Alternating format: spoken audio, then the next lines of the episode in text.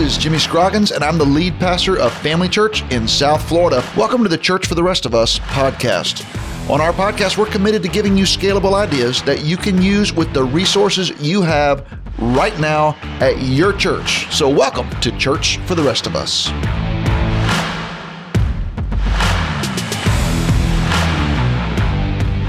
Hey, welcome back to Church for the Rest of Us. This is episode 175, Leslie. Wow. That's a lot of episodes, isn't it? it sure is. I can't believe we've been doing this for 175 times, and we're thankful that people keep listening.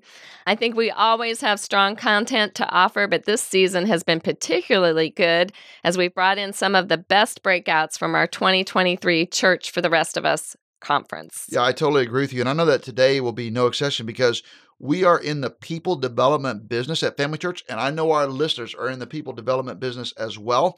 And today we're going to talk about developing theologically grounded leaders at your local church. And I want you to hear this, listeners, because whether you're talking about people who work with kids, students, people who lead music, people who work in business administration, it is important that you are developing everybody on your team to have stronger and deeper theology and a stronger and deeper grasp of the Bible. And so today we're going to talk about that on Church for the Rest of Us. That's right. It's a great topic. I can't wait to hear it. So let's have our presenters introduce themselves and we'll dive right in.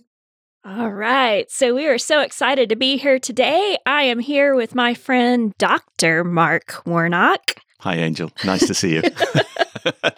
So, Mark, just tell us a little bit about yourself. You love to think about our topic today, and you do a lot of work here at Family Church along the lines of developing leaders. So, just share a little bit about what you do. So, I'm Mark Warnock. I'm the residency director here at Family Church. We have a two year program to take ordinary men and women and train them to help us start new churches. And we've got people in English and Spanish. And so that takes a lot of my time and effort.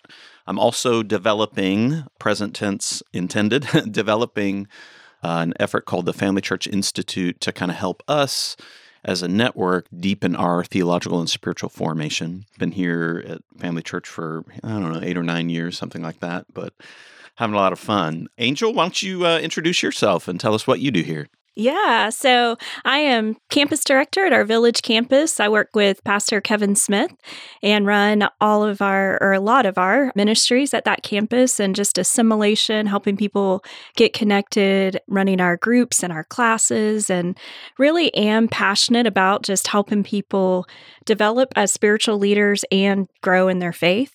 And I finished my master's at Dallas Theological Seminary, and I decided I wanted to be like Dr. Warnock, and now I'm working on a PhD because apparently I didn't get enough. Mm, good luck with that. It's work, man. Yeah, I'm finding that out. That's right. You can do it. You can do it.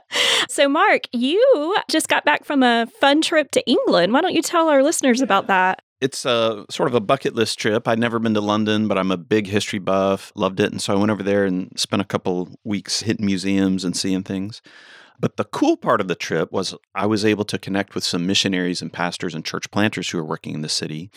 I always like learning from Christian practitioners in the UK because they're ahead of us on the post Christian secularization curve. And so we're a few steps behind them and they're living in realities that are breaking in or coming our way. And so it was really helpful for me to kind of see how they're approaching doing and being church in a super, super hostile or indifferent culture because the trends are moving that way for us. For sure. I've been thinking about this for a while. I speak to our interns about this pretty frequently. But I think that we're living in the time of the most tumultuous cultural change since at least the Protestant Reformation. If you spin back to the Reformation, that whole thing was sparked by a change in communications technology. They came up with movable type, which led to the area of print. You had Bible translated into the vernacular and the distribution of print material that really issued forth in all of these chains the scientific revolution, the Enlightenment, Renaissance, all of that was downstream from that. Well, we have a similar communications revolution that's happened to us with the internet and di- digital technology. And you just think about how many things have changed, what Tinder has done to dating, what Amazon has done to shopping. Like you just walk through the different features of human life, it's changed everything. And pastors are no stranger to this. You have Christians walking around with phones in their pockets and they're on it for hours and hours a day being formed in applied secularism. We're being formed by the news. And so, especially during COVID, all of a sudden politics started really shaping our people. And so, we're in a season culturally where it is so much more important to theologically ground our people. And at the same time, we're swimming upstream because one sermon on a Sunday morning is not going to do the trick. Right. We just can't compete with that. And so we are trying to find ways to lean in harder and deeper with our own folks. And because of our cultural context, it's more urgent that we do so than, nessa than before. Yeah, that's such a great observation. You know, as I think about leading people at my campus, I know that I am constantly, first of all, we're having to unform people spiritually to reform them because they've been taught a lot of things that are just incorrect. And one of the reasons is just what you mentioned the fact that a person can get on YouTube or any social media channel and they can self proclaim themselves to be a pastor or a Bible teacher without any sort of authority from a local church. Yeah. And if they're charming, people yeah. will watch them and follow them and believe them. Like I've dealt with that. I've had people apply for residency. They found some rando on YouTube that formed them theologically. And like you're having to pull back on some craziness sometimes just to get them aligned with where you need to be. The cool thing is that the Bible has a lot of examples of people who have lived out faithfulness to God in hostile, unfriendly cultures. So you have like Joseph in Egypt, you have Daniel in Babylon and Daniel's friends. One of the things I picked up here in the last year or so, I did not realize this, but Daniel and his friends were kids during the revival under Josiah, like the last little burst of faithfulness. And so then when you see them over in Babylon, this hostile foreign kind of culture that they get plucked into, they're able to stand in part because they were so well formed as kids. And so part of our challenge is to find ways to help people be well formed in their faith so that they can stand up in the current cultural environment. I love that. And that actually speaks directly to two of our core values, right? Teach the Bible and build families because we believe in starting when they're children, from child dedication to new believer class to all the things we do with kids ministry, student ministry, camps. Yeah. I think the time has passed, has long passed, that you could see kids ministry is just babysitting. You got to teach them while they're over there. They're learning more. Kids are learning more than the adults are. And the days of youth ministry being the entertainment venue are, are past. We've got to be forming the kids and we've got to find ways to do it for the adults as well. And we've also got to spiritually form the parents so they know how to form the kids when the kids walk home with all the crazy stuff that they're learning. Yeah. A hundred percent. A hundred percent. What other kind of biblical frames do you think about with this stuff, Angel? Yeah. So I just love this idea that you've already brought up of just living as strangers and exiles. And I think first and second Peter talk about that. And we as believers, we have this living hope. And so we shouldn't be swayed or caught off guard by this culture we have an imperishable inheritance. As leaders, we need to demonstrate a faith that actually believes, expresses joy, and seeks the outcome of the salvation for those that we minister to and the salvation of others. We need to help them seek the outcome of the salvation of others in addition to the outcome of their salvation. I really love the way that you put that because I think the people who are being formed by our culture, it's showing up in depression and anxiety mm-hmm. and all this kind of thing. And then yet you see you see this picture in Peter of these non-anxious, joyful, grounded people and I just love that picture. Yeah, and they're living countercultural lives. So Peter's talking to them about living lives that are holy out of pure hearts.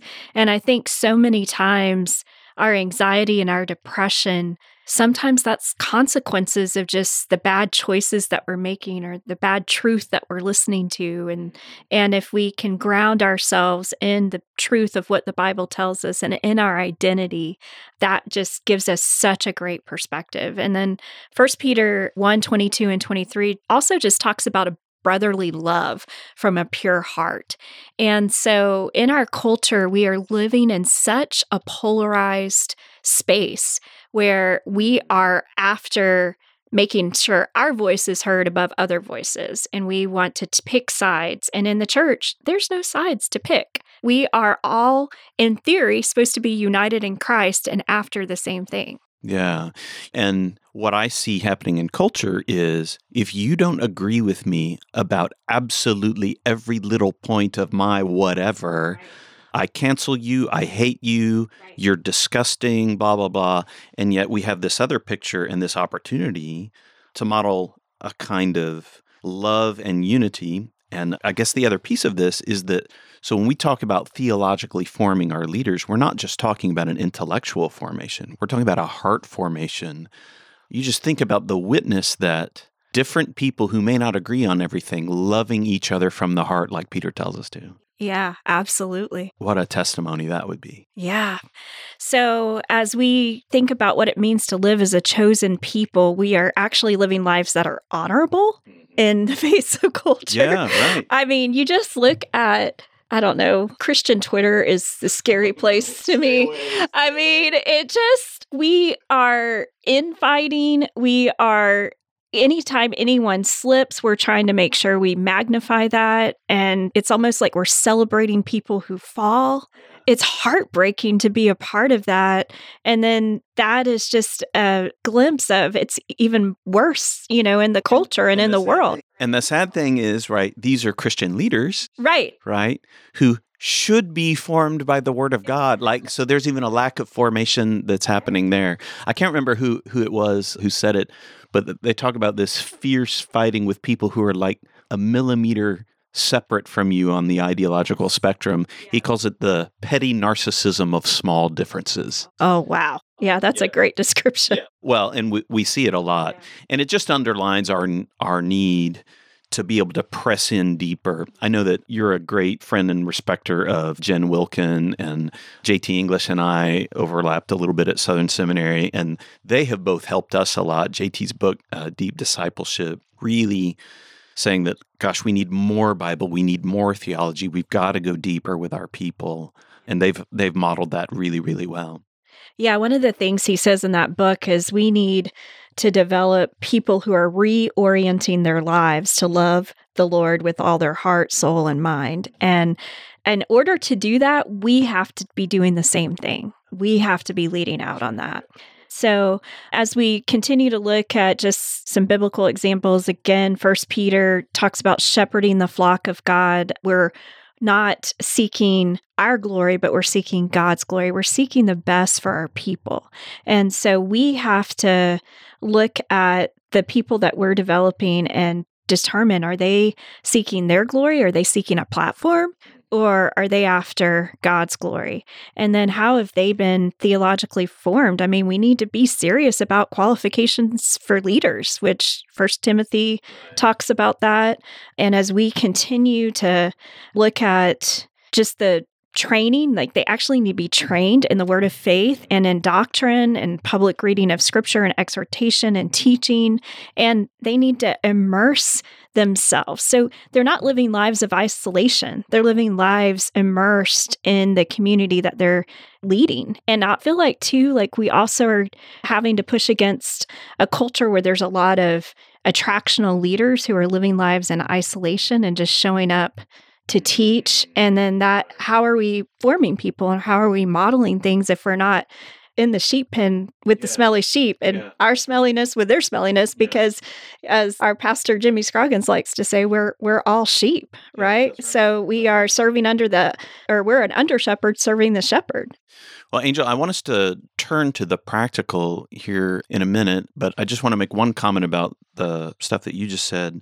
I think a lot of pastors have dealt with finding out that there's a small group leader who's gone rogue and is like talking about weird theological things or they're leaning into politics or this kind of thing. And so it just reinforces our need to lean into that training to not make assumptions and to stay connected with our people. Right. And to care about their character and watch them. We have to watch them and not too quickly put them in leadership. Yeah. That's great. That's great. Well, what are some practical ways? So, like, how do we do this? I'm thinking about particularly you're active at the campus level. How do you see this working out at Village just on the ground? Yeah. So, one of the things we like to try a lot of things here at Family Church. So, one of the things we've been trying is I've been teaching some theology classes at our campus. And so, we have intro to theology, we've done understanding the Trinity, we've talked about salvation and the work of salvation. So, just really having our people understand all those different doctrines and helping them go deep because again we're finding we have to unform them from the false stuff and mm. reform them and helping them understand even how we got to the doctrine that we're here. So that brings in some church history yeah. and to help them understand some of the different arguments and false teaching that was out there. So as i've done these theology classes what it has shown me is it shown me who are the people that are thirsty for this type of teaching. And a lot of times your best students will become your best teachers. So it's almost like a filter. It's almost like a leadership discovery. Exactly. And so I've been able to identify some people who help me co facilitate going through our Pursue guide, our Pursue devotional book that we've written here at Family Church. Or I feel like, okay, I've had them in at least intro to theology. I know where they stand on some of these things. Mm-hmm. So I can trust them to take someone through Pursue.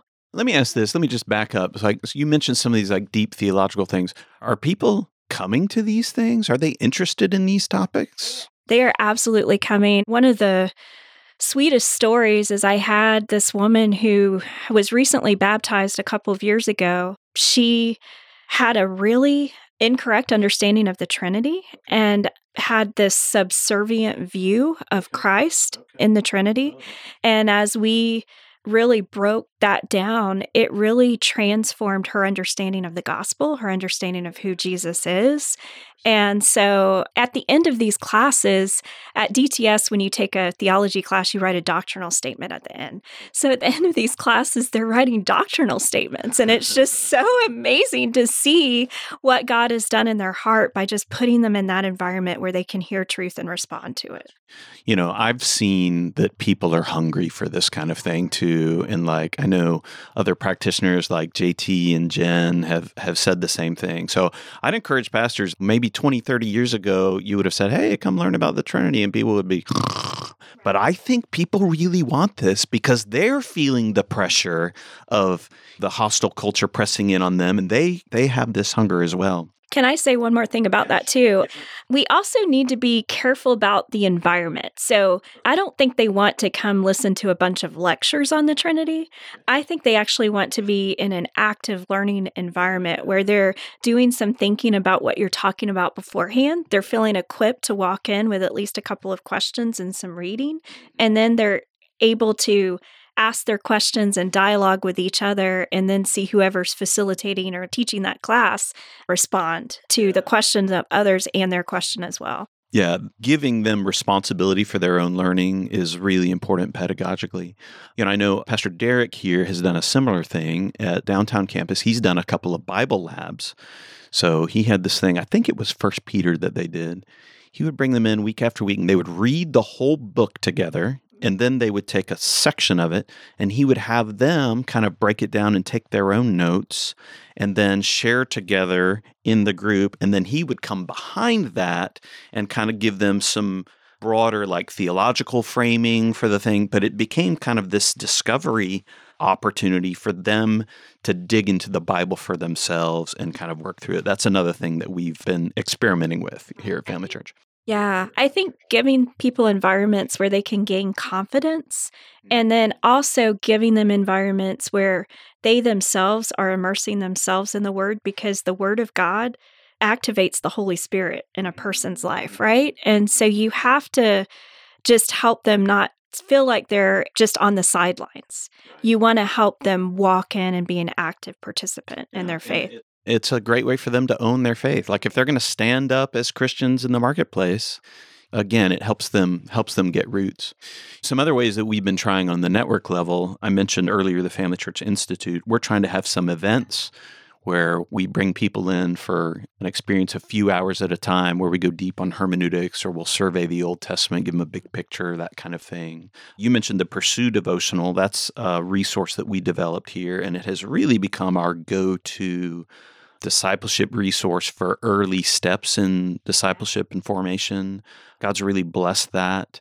Right now, we have some leadership seminars in development, right? Where we're going to tr- try to take people who are like at a small group leader kind of level and help them get a little deeper in their teaching skills, in their hermeneutics, in their own shepherding skills, their own personal soul care. That's some of the stuff that I'm working on right now.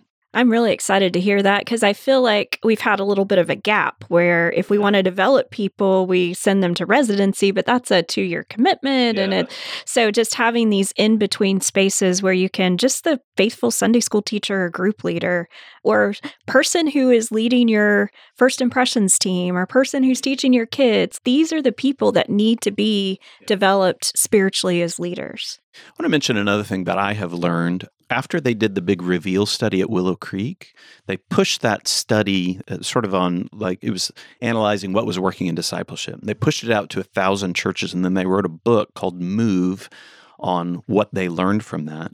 One of the things that they learned is that in early stages of discipleship, people respond well and seem to need kind of structure and programming at the local church. But once you get into intermediate levels, people often are self starters and what they need is pathways and inspiration and challenge to do mm. it.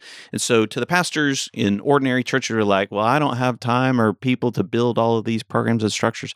Sometimes it's as simple as saying, here's a book that you really ought to read. And when you finish it, I would love to know what you think. And like, just challenge your people.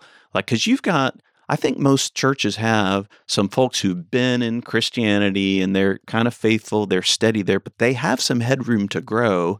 And if we will challenge them, they might step into it. Yeah, I've seen it work really well to just put together a small cohort and yeah. read through a book a semester and just invest in that small group of people because they're going to be your people developers if you invest in them. No, that's great. That's great. Well, I know our time is rapidly spinning away. Anything else that you want to just mention before we wrap this up? I just am excited about this topic, and I just hope that some of the things that we've said would be helpful. I think it is so important to make sure that we are spending as much time feeding the people that we're calling out to serve. We cannot call people to serve in developing our kids, our students, teach the Bible in different spaces if we are not strengthening them spiritually. We have got to faithfully shepherd the flock under us. I agree with that. I think it's my parting shot. I would say, and this was reinforced from my time in London, this is new cultural territory for all of us. The folks in London are just trying things. So I would encourage the pastors who are listening to this run some experiments. Just try some things and see what works because that's what we're doing at Family Church. Like we've never done this stuff before in exactly this way and we're just trying it. I think the Holy Spirit is going to reward those efforts. He's going to direct us well. It's the challenge of our day, but I think that we can rise to it and certainly God's placed us here, so it's the challenge for us to to rise to. Yeah, awesome. Well, this has been fun, Mark. Yeah, great talking to you, Angel. I'm impressed and excited. I think if we can really do what Mark and Angel are suggesting we can do, then the future is very bright for Family Church. Yeah, I think, Leslie, that we can do it and we are doing it and we're going to keep doing it. And I know our listeners feel the same way. So, guys, I hope this was uh, encouraging to you, helpful to you. Hope you got some ideas and ways that you can implement these concepts in your own church with the resources that you have. Plus, all of us are praying Luke chapter 10, verse 2, that God would send more laborers into this harvest. He has done it for years here at Family Church. He's done it in all of your churches, and He will keep doing it because He's promised to do so. And we're going to keep talking about how to do that in our next two episodes. We're going to talk about developing worship leaders and how to build an internship program. And so you don't want to miss it. So for Leslie Bennett, Dr. Mark Warnock, soon to be Dr. Angel Turbyville, this is Jimmy Scroggins signing off. Church for the rest of us.